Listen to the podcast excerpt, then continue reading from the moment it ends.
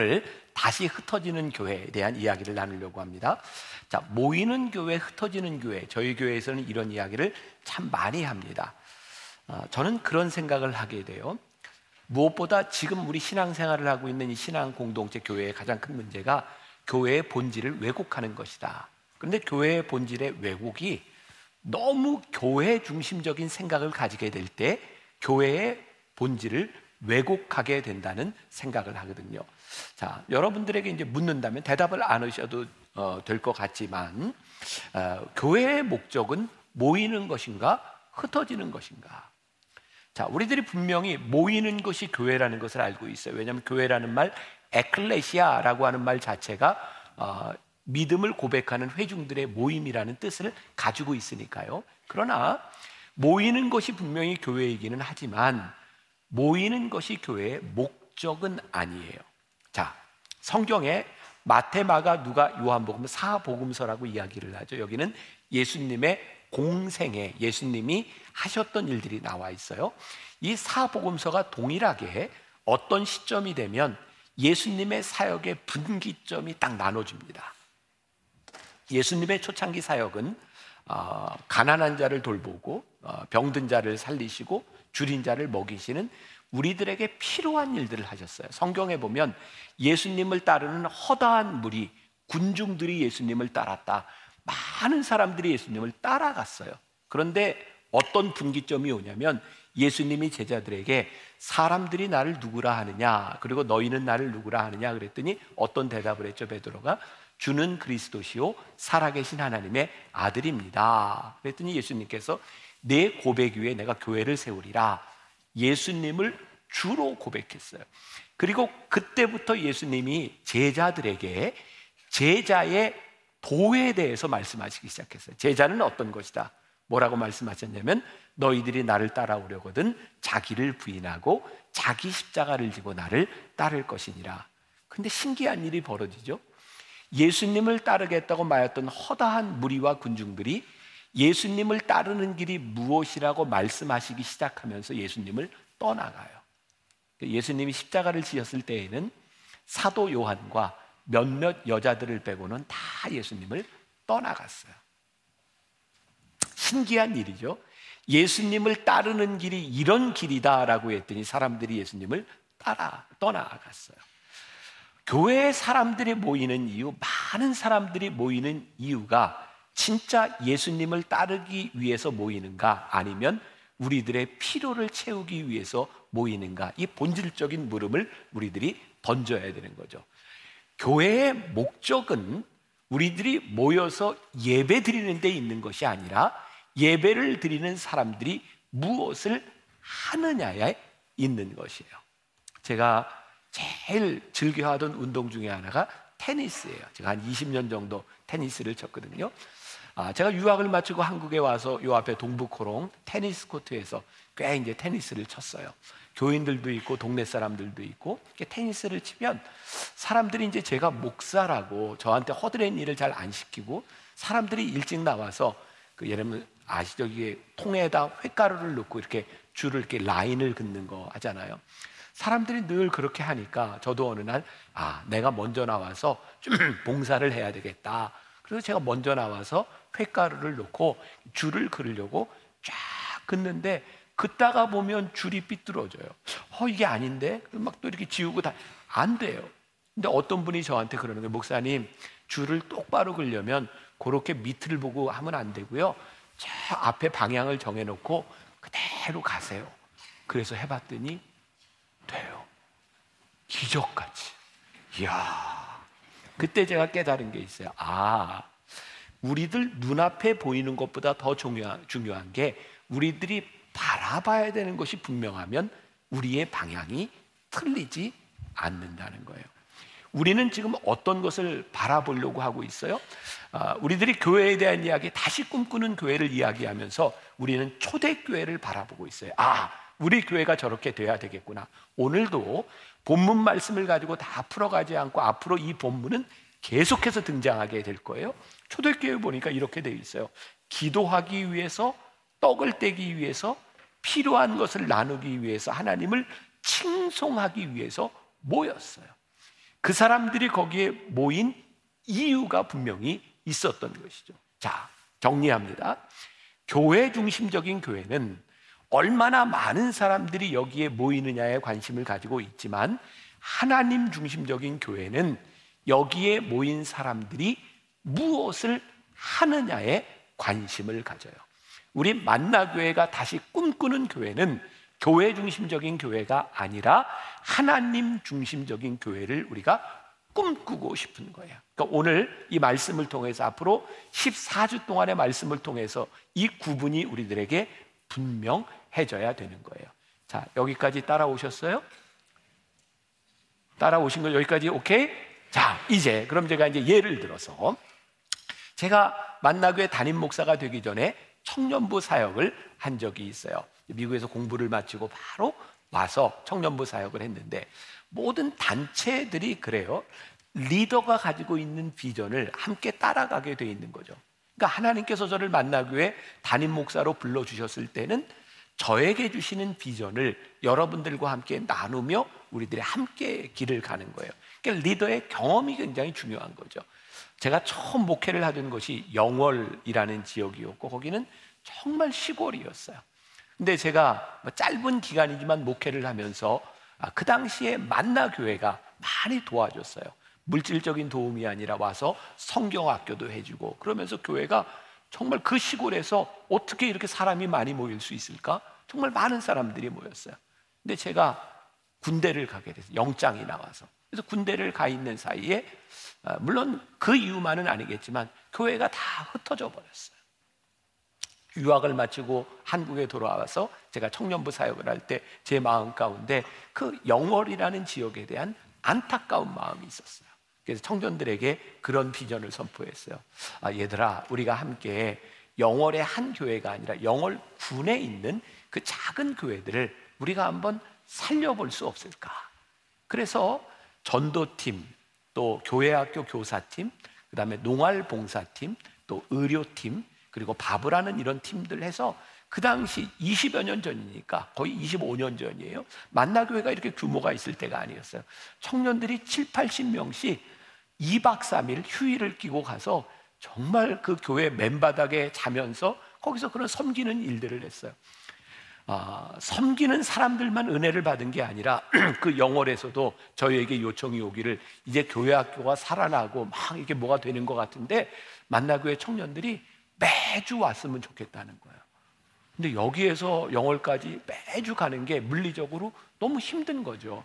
그런데 물리적으로 힘든 것보다 저에게는 더 힘든 게 있었어요. 자, 여러분들에게 물어볼게요. 교회에서 어떤 목회자가 사역을 하는데 이 사역자가 소위 말해서 성공적이야, 성공했어 라고 말하는 기준은 뭘까요? 사람이 얼마나 많이 늘었나죠. 그러니까 저도 청년 사역을 하는데 청년부가 막 활성화돼서 가는데 문제는 청년들이 거기에 가서 매주일 봉사를 하려고 하면 새벽 일찍 가서 거기에서 예배를 드리고 봉사를 하고 와야 밤늦게 되는 거예요.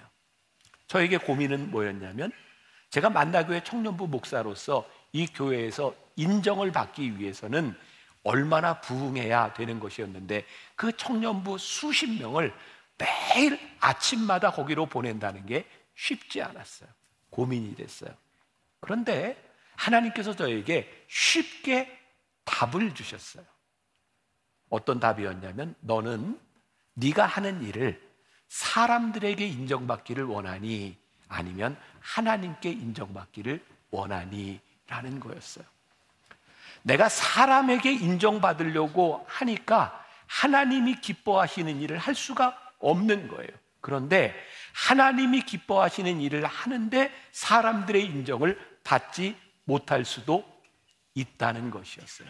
그때 제가 그 시기를 지나고 만나교회 담임 목사가 되고 제가 꿈꾸어왔던 그런 교회에 대한 모습이 뭐였냐면 우리들이 사람들에게 인정받는 교회가 아니라 하나님이 기뻐하시는 일을 하는 그런 교회가 되었으면 좋겠다.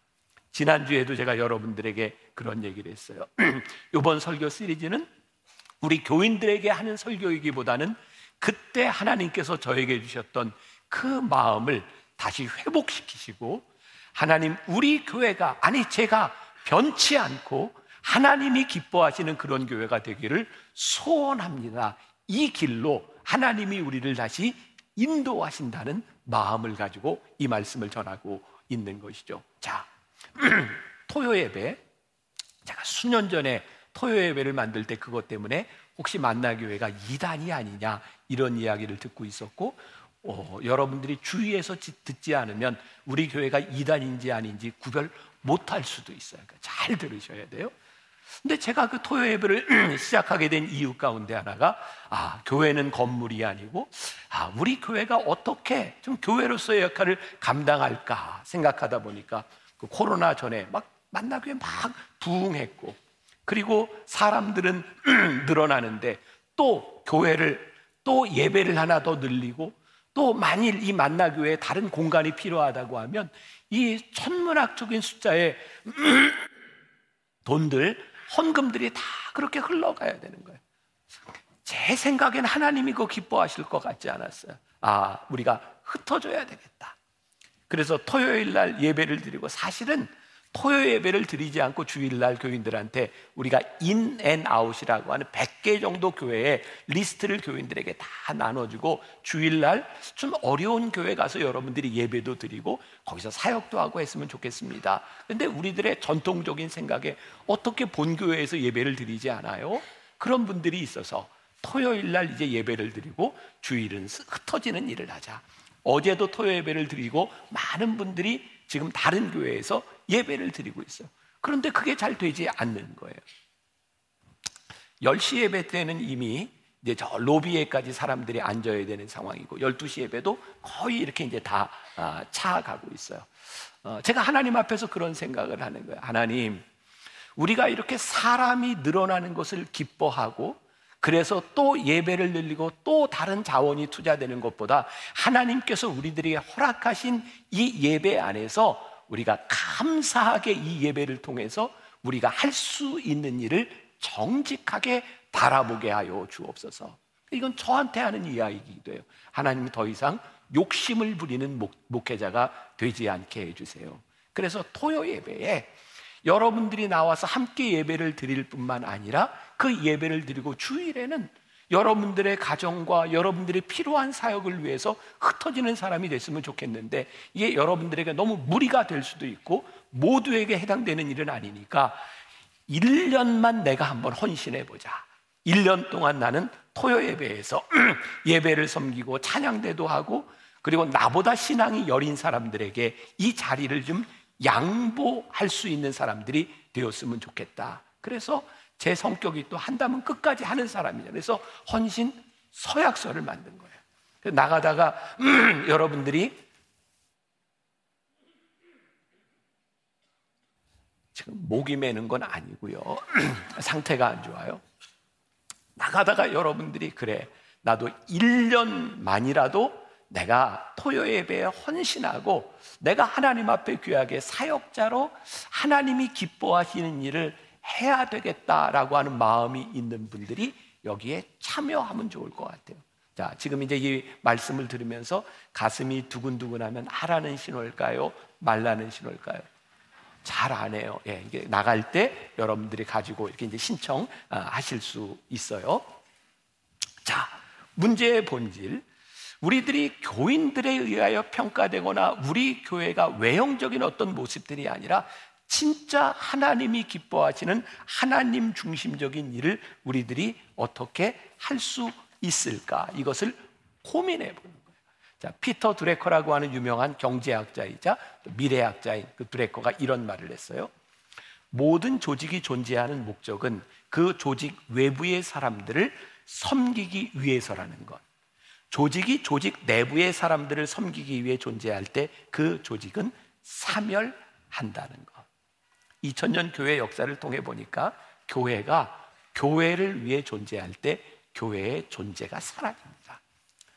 교회의 존재는 하나님이 우리를 부르셔서 누구를 위하여 어떻게 쓰임 받느냐에 있는 것이죠. 우리 교회는 어떤 쓰임을 받기를 원하는가? 자, 이제 제가 흩어지는 교회에 대한 이야기를 여러분들과 함께 나누어 보려고 해요. 자, 여러분들이 생각할 때 하나님은 하나님을 믿는 사람들과 또 하나님을 믿지 않는 사람들 중에 누구를 더 사랑하실까요? 제가 보기엔 다 사랑하실 것 같아요. 그런데 이런 물음을 한번 던져볼게요. 하나님은 하나님을 믿는 우리 교회 공동체와 아직 하나님을 믿지 않는 저 세상 사람들 중에 어떤 사람들에게 더 관심이 있으실까요? 저는 하나님을 믿지 않는 사람들에 대하여 더 관심이 있으시다고 생각해요. 예수님께서 이 땅에 오신 이유가 뭐예요? 하나님이 예수님을 왜 보내셨어요? 하나님이 세상을 이처럼 사랑하사. 그런데 예수님 당시에 예수님을 따라다니던 예수님의 제자들도 있었고 또 예수님이 누군지 매력적으로 생각하던 바리새인들과 사두개인들과 그런 종교인 그룹들도 있었어요. 근데 그 사람들이 예수님에 대해 불만을 가지고 있었어요. 어떤 불만인지 아세요? 예수님, 예수님은 우리와 같은 사람들하고 함께 공동체를 이루셔야지 왜 저 죄인들과 세리들과 창녀들과 그들에게 관심을 가질 뿐만 아니라 왜 그들과 함께 시간을 가지며 그들과 식사를 하시는 겁니까? 예수님을 따르던 무리들이 예수님께서 하시는 사역에 대하여 불만을 가지고 있었어요. 그랬더니 예수님께서 누가복음 4장 18절과 17절에 19절에서 아주 명확하게 예수님의 사명 선언문을 이야기하고 계세요. 자, 보세요. 같이 봅니다. 시작. 주의 성령이 내게 임하셨으니 이는 가난한 자에게 복음을 전하게 하시려고 내게 기름을 부으시고 나를 보내사 포로된 자에게 자유를 눈먼 자에게 다시 보게 함을 전파하며 눌린 자를 자유롭게 하고 주의 은혜를 전파하게 하려 하심이라. 그 이사에서의 말씀을 인용하시면서 예수님께서 이 땅에 오신 이유가 지금 우리가 함께하고 있는 이 공동체를 위해서가 아니라 가난한 자에게 복음을 눌린 자유를 자유하게 포로된 자를 자유하게 눈먼 자를 보게 하기 위하여 하나님께서 나를 보내셨다고 하는 그 사명 선언문을 우리 예수님께서 명확하게 얘기하고 계신 거예요. 자, 예수님을 따라다니던 사람들이요. 예수님의 사역에 관심이 있는 것이 아니라 예수님을 따르는 공동체에 관심이 있는 거예요. 오늘날 교회로 어, 비유한다면 뭐예요? 우리가 오늘 여기에 모여서 예배를 드리고 있는데 우리의 관심이 어디에 있어요? 오늘 여기에 모인 우리 공동체에 관심이 있고 예수님께서 이 공동체를 통하여 이루시고자 하는 사역에 관심이 없는 거예요. 여러분, 오늘 우리들이 구별해야 되는 게 뭐냐면 교회 중심적인 교회가 되는 것과 하나님 중심적인 교회가 되는 것이 무엇인지를 구분하는 거예요. 자, 지금 교회가 교회 중심적인 교회가 돼서 무언가를 하고 있다면 교회가 하는 모든 일이 하나님의 일은 아니에요. 어떤 일은 하나님의 일이 될 수도 있지만 교회에서 하는 일이 하나님의 일이 아닐 수도 있어요. 자, 저는 만나교회 담임 목사예요. 세상적으로 이야기하면 교회를 운영하는 사람이에요. 그러니까 제가 교회를 운영하는 사람, 운영하는 입장에서 여러분들에게 여러분 교회 일을 열심히 하세요. 저에게 순종하세요. 그게 신앙생활 잘하는 겁니다. 이렇게 가르치는 게 저에게 훨씬 유리하지 않을까요? 그런데 그게 교회의 본질과 진리가 아니라는 거예요. 하나님 중심적인 교회에서는 교회가 하는 모든 일이 하나님의 일이 될 수 있지만 교회 중심적인 교회에서는 그것이 하나님의 일인지 교회의 일인지 개인의 일인지를 구분할 줄 아는 지혜가 필요한 거예요. 저는 적어도 우리 만나교회 교인들이 그 정도 수준으로는 올라가야 된다고 생각해요. 오늘 제가 이 강단에서 여러분들에게 여러분 순종하세요. 저는 끝까지 하는 사람입니다. 이거 헌신서약서 쓰세요. 이런 얘기를 할 때 저게 교회 중심적인 틀에서 목사의 이야기를 하는 것인지 그게 하나님이 기뻐하시는 일인지를 우리들이 구별할 수 있어야 되는 거죠. 저의 목회에 있어서 가장 큰 위기는 어떤 일일까요? 제가 목회를 하는데 여러분들에게 설교를 하는데 제가 하나님 중심적으로 설교하지 않는다면 그건 저에게 위기인 거예요. 우리들에게 아주 명확한 기준이 있죠. 지금 하고 있는 이 일을 하나님이 기뻐하실 수 있다면 그것은 하나님의 일인 거예요. 그러나 우리가 교회에서 아무리 열심히 일을 해도 하나님이 기뻐하시지 않는 일이라고 하면 우리는 하나님의 일을 하고 있는 게 아닌 것이죠. 자, 예를 들어 보겠습니다. 어, 저기 남가주 어, 미국 캘리포니아 지역에 어, 한때 이렇게 부흥의 바람이 일어났던 적이 있어요. 60년대 히피들이 막 일어나고 교인들이 아, 사람들이 교회를 다 떠날 때 갈보리 체플의 척 스미스 목사님이 그 당시에 히피족들을 대상으로 목회를 해요. 사람들이 교회에 모이기 시작했어요. 정말 전혀 교회 공동체에 어울리지 않는 히피족들이 교회에 모이기 시작했고 더 이상 수용할 수 없는 단계가 돼서 교회를 새로 건축하게 되었어요. 미국 교회는 되게 카펫 문화잖아요. 아, 교회를 깨끗하게 짓고 카펫을 쫙 깔았는데 문제는 그 히피들이 교회에 들어오는데 히피들 알죠? 머리도 길고 가능하면 안 감고 냄새 나고 그리고 신발도 안 신고 다니고 더러워요.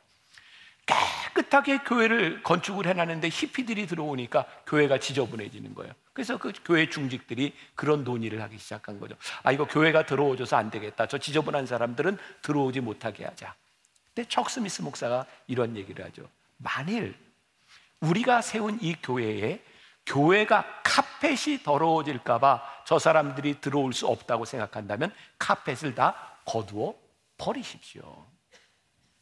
우리 교회에도 그런 일이 어, 있었어요. 저희 교회 처음 우리 아이들을 위한 공간을 정말 잘 팬시하게 만들어 놓고 아이들을 위한 기자재들을 다 들여놨어요. 그랬더니 대뜸 어떤 이야기가 나면 관리를 잘해야 된다는 거예요. 그래서 아이들이 손을 못 대게 그리고 문을 잠그고 그래서 제가 이렇게 이야기를 했어요. 아니, 아이들을 위한 장비가 아이들이 쓰다가 망가지면 고치세요. 혹시 누가 훔쳐가면 다시 사세요. 그것이 없어질까봐 망가질까봐 우리들이 손을 대지 못한다면 교회의 기능을 잃어버리는 것이 아니겠습니까? 그런데 그런 우를 우리가 범하고 있는 거예요. 교회가 크면 클수록 교회가 아름다워지면 아름다워질수록 교회가 가진 게 많아지면 많아질수록 교회에 모인 공동체가 우리를 위해서 뭔가를 하고 있는 거예요. 우리가 하나님 중심적인 교회를 세워가고 있는가? 레너드 스윗이라고 하는 미래학자가 그 교회의 역사를 네 개의 M자를 가지고 설명을 하고 있어요. 기억나시는 분이 있을지도 몰라요. 보세요. 첫 번째 교회는 처음 교회가 생겼을 때는 미션, 미션할 처치였어요. 뭐 하는 교회? 선교하는 교회. 근데 이렇게 선교를 하다 보니까 사람들이 모이니까 교회를 짓기 시작했고 거기서 뭘 하냐면 미니스트리, 교인들을 목양하기 시작했어요. 교인들을 목양하며 여러 가지 프로그램과 이런 공간들이 생기면서 이제 교회가 망가지기도 하고 그러면 뭘 하냐면 메인터넌스를 해요. 수리를 하고. 그렇게 하다 보면 교회가 어디로 가냐면 뮤지엄, 박물관이 되는 거예요. 마치 지금에 있는 유럽 교회들처럼 큰 교회를 만들어 놨는데 지금 후손들이 그 교회를 보면서 이야, 옛날에 여기 사람이 꽉 찼대. 우리 교회가 오늘 하나님 앞에 하나님 중심적인 교회가 되지 못하고 선교적인 교회로 하나님 중심적인 교회로 다시 가지 못하면 우리의 후손들이 어느 날 이 교회 공간에 들어와서 이런 얘기를 할지만 옛날엔 이 교회에서 꽉 차서 몇 번 예배를 드렸대 그런 박물관이 될 수도 있는 거예요. 교회가 사명을 감당하지 못하면 하나님 중심적인 교회가 되지 못하면 이 교회가 존재할 수 없다는 거예요. 자, 이제 만나교회 이야기를 여러분들과 좀 나누어 봅니다. 지난 20년 만나교회는 많은 리모델링을 했어요. 그때 제 안에 제일 큰 갈등이 있었어요. 야, 이렇게 돈을 들여서 리모델링을 하는 게 이게 잘못된 건 아닐까? 이렇게 헌금을 많이 써도 될까? 사실 우리 교회 안에 이 본당에 있는 많은 시설들 어쩌면 어떤 교회에서는 꿈도 꾸지 못할 그런 시설들을 우리들이 가지고 있어요. 여러분들은 매주 보니까 그렇지 이게 그렇지 않으세요? 근데 그게 저에게는 참 힘든 일이었어요. 아, 헌금을 이렇게 써도 되는가? 그런데 그때 제 마음에 아, 그러니까 우리들이 기도하면 답을 찾을 수 있는 것 같아요. 하나님, 이 교회를 우리가 지금 지은 것은 아니지만 하나님께서 우리 믿음의 선배들을 통해서 이 교회를 존재하게 하셨다면 이 존재의 이유가 분명한 교회가 되었으면 좋겠습니다. 그래서 우리 장로님들과 함께 두 가지 분명한 교회 건물에 대한 목적을 세웠죠. 첫 번째는 다음 세대를 위해 교회가 어떻게 준비될 것인가. 두 번째는 예수를 믿지 않는 사람들에게 이 교회 건물이 어떻게 쓰여질 수 있을까라고 하는 것이었어요. 지금 여러분들 너무나 당연하게 보고 있는 1층 로비에 어, 여러분들 뭐 갤러리도 있고 옆에 카페도 있고 또 아이들을 위한 공간도 있잖아요. 옛날에 그 1층은 반 정도가 식당이었습니다. 예, 그리고 어른들을 위한 공간이었고. 그때 저는 이런 생각을 했어요. 식당은 지하에 둬도 알아서 찾아오지만 1층에 황금 같은 공간을 우리가 그렇게 써야 될까? 그래서 반을 또 잘라서 카페로. 지금은 교회마다 카페들이 있지만 20여 년 전 저 카페가 교회에 있는 게 흔치 않은 일이었어요. 그런데 그 카페를 만들 때 우리 교인들을 위해서 만든 것이 아니라 이 예수 안 믿는 사람들이 들어올 수 있도록 그런 문을 교회로 들어오지 않고 밖에서 들어올 수 있도록 여러분 저 밖에 있는 그 벽을 다 부셔내고 문을 만든 거예요. 그리고 제가 카페에 두 가지 운영 규칙을 하나 줬어요. 이건 지키자. 첫째, 교회 카페지만 찬송가를 틀지 말자. 두 번째, 십자가를 걸지 말자. 왜냐하면 예수 안 믿는 사람들이 일단 십자가와 찬송가가 들리면 교회 카페 안 들어오니까. 그래서 십자가 걸지 않고 찬송가 들지 않고 카페를 만들어 놓고 화장실을 만드는 그 복도에 교회 홍보와 교회를 알릴 수 있는 것을 놔뒀어요. 아주 전략적으로. 그래서 카페는 누구나 들어올 수 있지만 화장실을 가려면 교회를 들어갈 수 있도록. 여러분 이게 아무것도 아닌 것 같지만 그때 제 마음 가운데 이 교회가 예수 믿지 않는 사람들이 발을 들여놓는 곳이 되었으면 좋겠다는 생각을 했어요. 그리고 시간이 지나고 나니까 여러분들 네이버 들어가서 한번 만나교회 탄천 카페를 줘보세요. 저도 뭐 자전거를 좀 타지만 자전거 타는 라이딩 하는 사람들의 성지가 카페 파구수예요. 여러분들 가다 들려서 쉬어가는 데가 만나교회 카페에서 만납시다예요.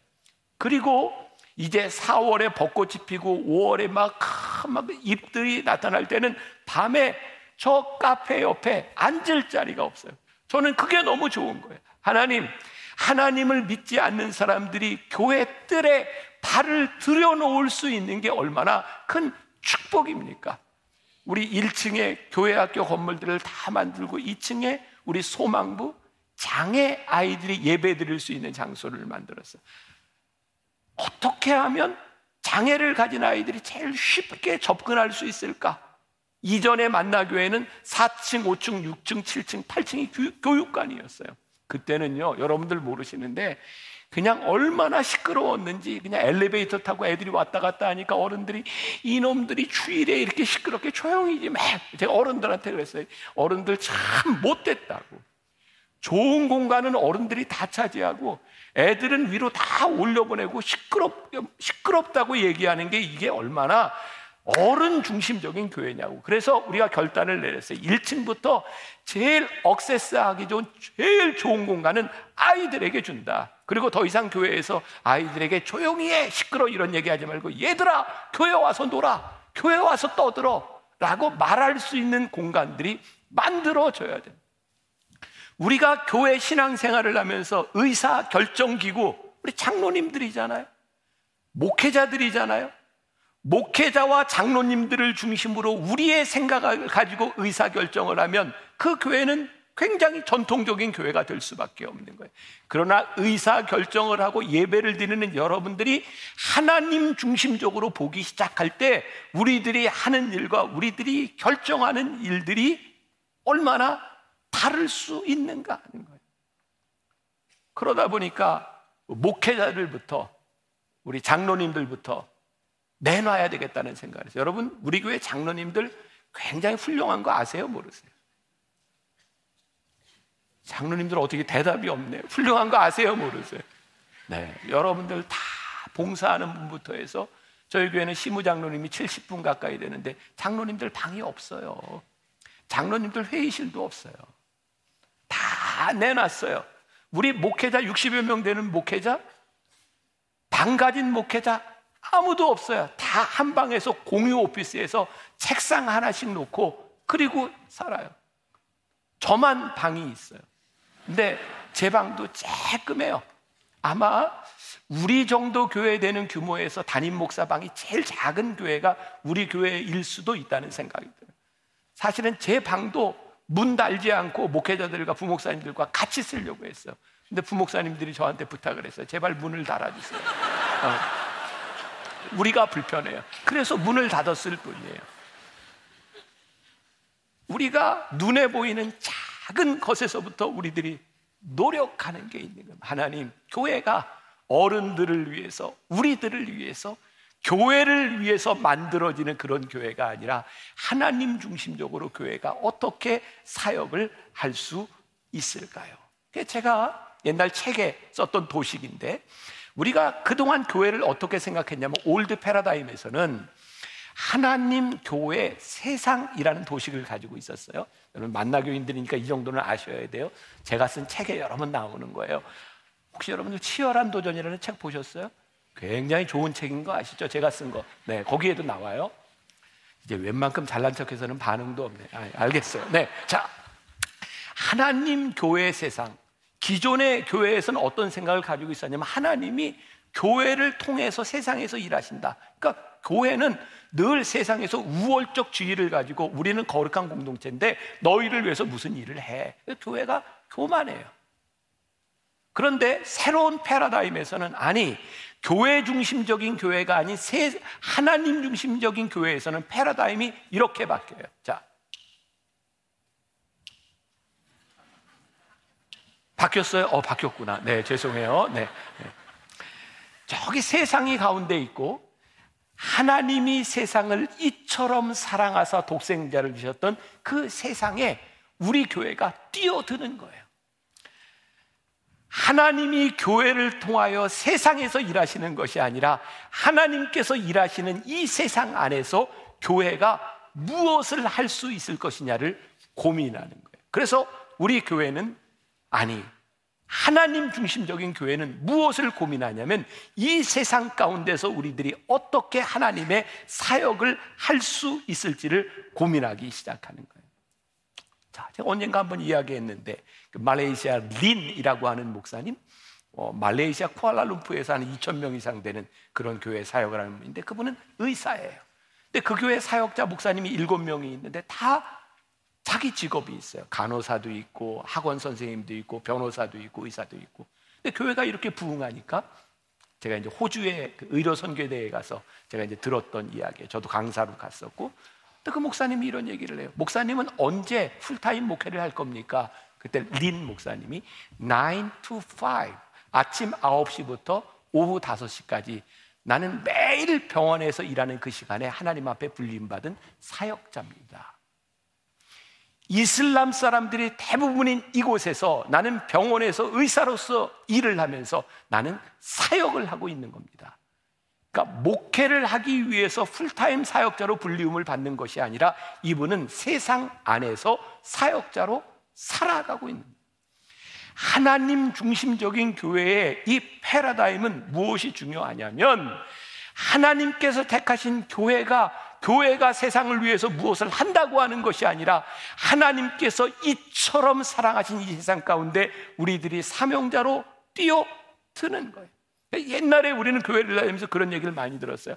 아유, 이제 예수 믿기 시작하셨군요. 공동체로 잘 들어오셨어요. 이제부터는 믿지 않는 사람들하고 놀지 말고 관계를 끊고 믿는 사람하고 잘 노세요. 그래서 예수를 오래 믿으면 예수 믿지 않는 사람들과의 관계가 다 끊어져요. 그래서 마치 그리스도인들이 외로운 섬처럼 개토화되어 버렸어요. 저는 오늘날 한국교회의 가장 큰 위기 가운데 하나가 뭐냐면 예수를 잘 믿는 평신도들이 이 세상 안에서 사명자로 살지 못하는 거거든요. 내가 예수를 믿고 하나님 중심적인 교회에서 믿음을 가졌기 때문에 내가 일하는 이 세상 한가운데서 하나님이 세상을 이처럼 사랑하셨던 그 안에서 우리들이 믿음의 사람으로 살아내야 되는데 교회가 이것을 잃어버린 거예요. 교회가 힘을 잃어버린 거예요. 그래서 우리들이 회복해야 되는 게 뭐예요? 교회 중심적인 교회에서 하나님 중심적인 교회로서의 틀을 우리들이 가져 나가야 되는 거죠. 미국의 퀸스 어, 장로교회 어떤 목사님이 썼던 글인데요. 세상에서 가장 짧은 주례사라는 글을 썼어요. 저는 어제도 지난주에도 이제 결혼 주례를 냈는데 아, 제가 결혼 주례를 하고 하면 아, 하고 나면 그런 얘기를 들어 목사님 주례가 너무 좋아요. 은혜스러웠어요. 어, 우리 믿지 않는 친척들도 와서요. 너무 좋다 그래요. 근데 마지막 말이 참 짧으세요. 아, 그래서 제가 막 좋았다? 아 이게 짧은 게 제일 잘하는 거구나. 짧은 주례사 동의하세요? 네. 근데 세상에서 제일 짧은 주례사를 누가 했냐면 이분의 글에 의하면 김구 선생님이 아는 지인의 아들 결혼식에서 딱 한마디를 했대요. 너를 보니 내 아버지가 생각난다. 잘 살아라. 근데 이 주례를 들었던 사람들이 짧기 때문이 아니라 이 주례사의 여운이 계속 남아있는 거예요.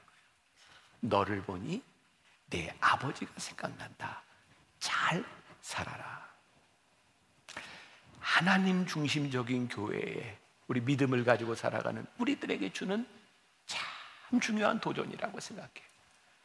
우리가 세상에 사명자로 나갔을 때, 우리들이 이 세상 한가운데서 믿음으로 살아갈 때, 너를 보니 하나님이 생각나는구나. 내가 잘 살고 있구나.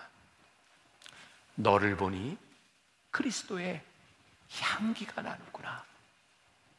내가 참 잘 살아가고 있구나. 저는 우리 교회가 그런 꿈을 꿨으면 좋겠어요. 하나님, 모이는 것이 참 중요하고, 오늘 우리가 이렇게 예배 드리는 공동체가 참 귀하고, 그렇지만, 교회가 모이는 데서 끝나는 것이 아니라, 우리를 부르시고, 우리를 흩으신 그 자리에서 너를 보니 하나님이 생각나는구나. 너를 보니 그리스도의 향기가 나는구나. 그렇게 교회가 돼서 흩어지는 사람이 될 때 우리가 하나님 중심적인 교회가 되지 않겠습니까? 제가 이번 설교하면서 계속 반복하는 이야기. 하나님, 이 설교는 우리 사랑하는 성도들이 함께 마음을 모아 정말 우리가 꿈꾸는 교회를 향해 가는 것인데 하나님 먼저 저에게 그 꿈꾸는 교회의 마음을 주셨던 그 마음을 잃지 않도록 하나님 저를 붙잡아 주세요. 제가 여러분들에게 그런 기도를 부탁하고 싶어요. 하나님, 저 강단에 서 있는 김병삼 목사가 오늘 저런 설교를 했는데 하나님 은퇴할 때까지 저 마음 변치 않고 그 마음으로 목회하다가 우리 만나교회가 하나님 기뻐하시는 교회가 될 수 있도록 우리들 끝까지 노력하며 달려가는 그런 교회가 되게 하여 주옵소서. 우리들에게 부족함들이 참 많잖아요. 그래서 우리들이 끊임없이 네, 끊임없이 또 되새기고 또 되새기고 우리들이 기억하고 가야 되는 거예요. 다시 우리가 꿈꾸는 교회 흩어지는 교회. 그러니까 여러분들에게 제가 1년만 요청해요. 토요 예배 헌신하고 주일에는 그냥 좀 섬기고. 아, 좋은 말로 할 때. 나가실 때 좀 이렇게 가지고 나가시면서 그리고 1년 지나면 또 다른 분들이 또 헌신할 테니까 1년 동안 여러분들이 잘 헌신하시고 이제 부활절 이후부터 아, 우리 토요 예배가 이제 완전히 재편되고 바뀌어지게 될 거예요. 함께 참여하시고 정말 하나님 기뻐하시는 여러분들 한 사람 한 사람 되시기를 주님의 이름으로 간절히 축원합니다. 우리 같이 찬양하겠습니다. 주의 말씀 앞에선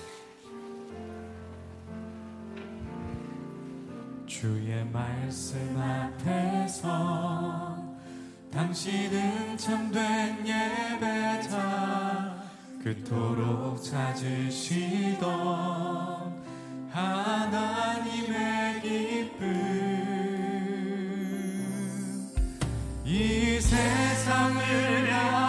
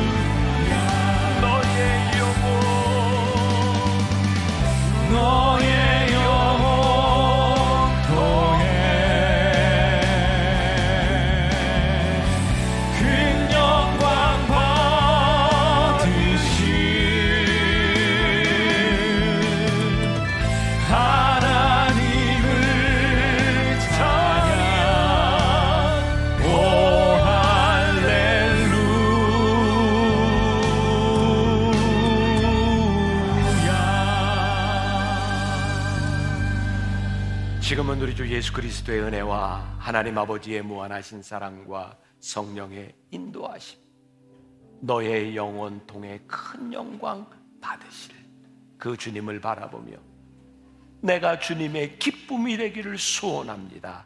다짐하며 나가는 당신의 사랑하는 모든 백성들 위해 지금부터 영원까지 함께 하시기를 간절히 축원하옵나이다. 아멘.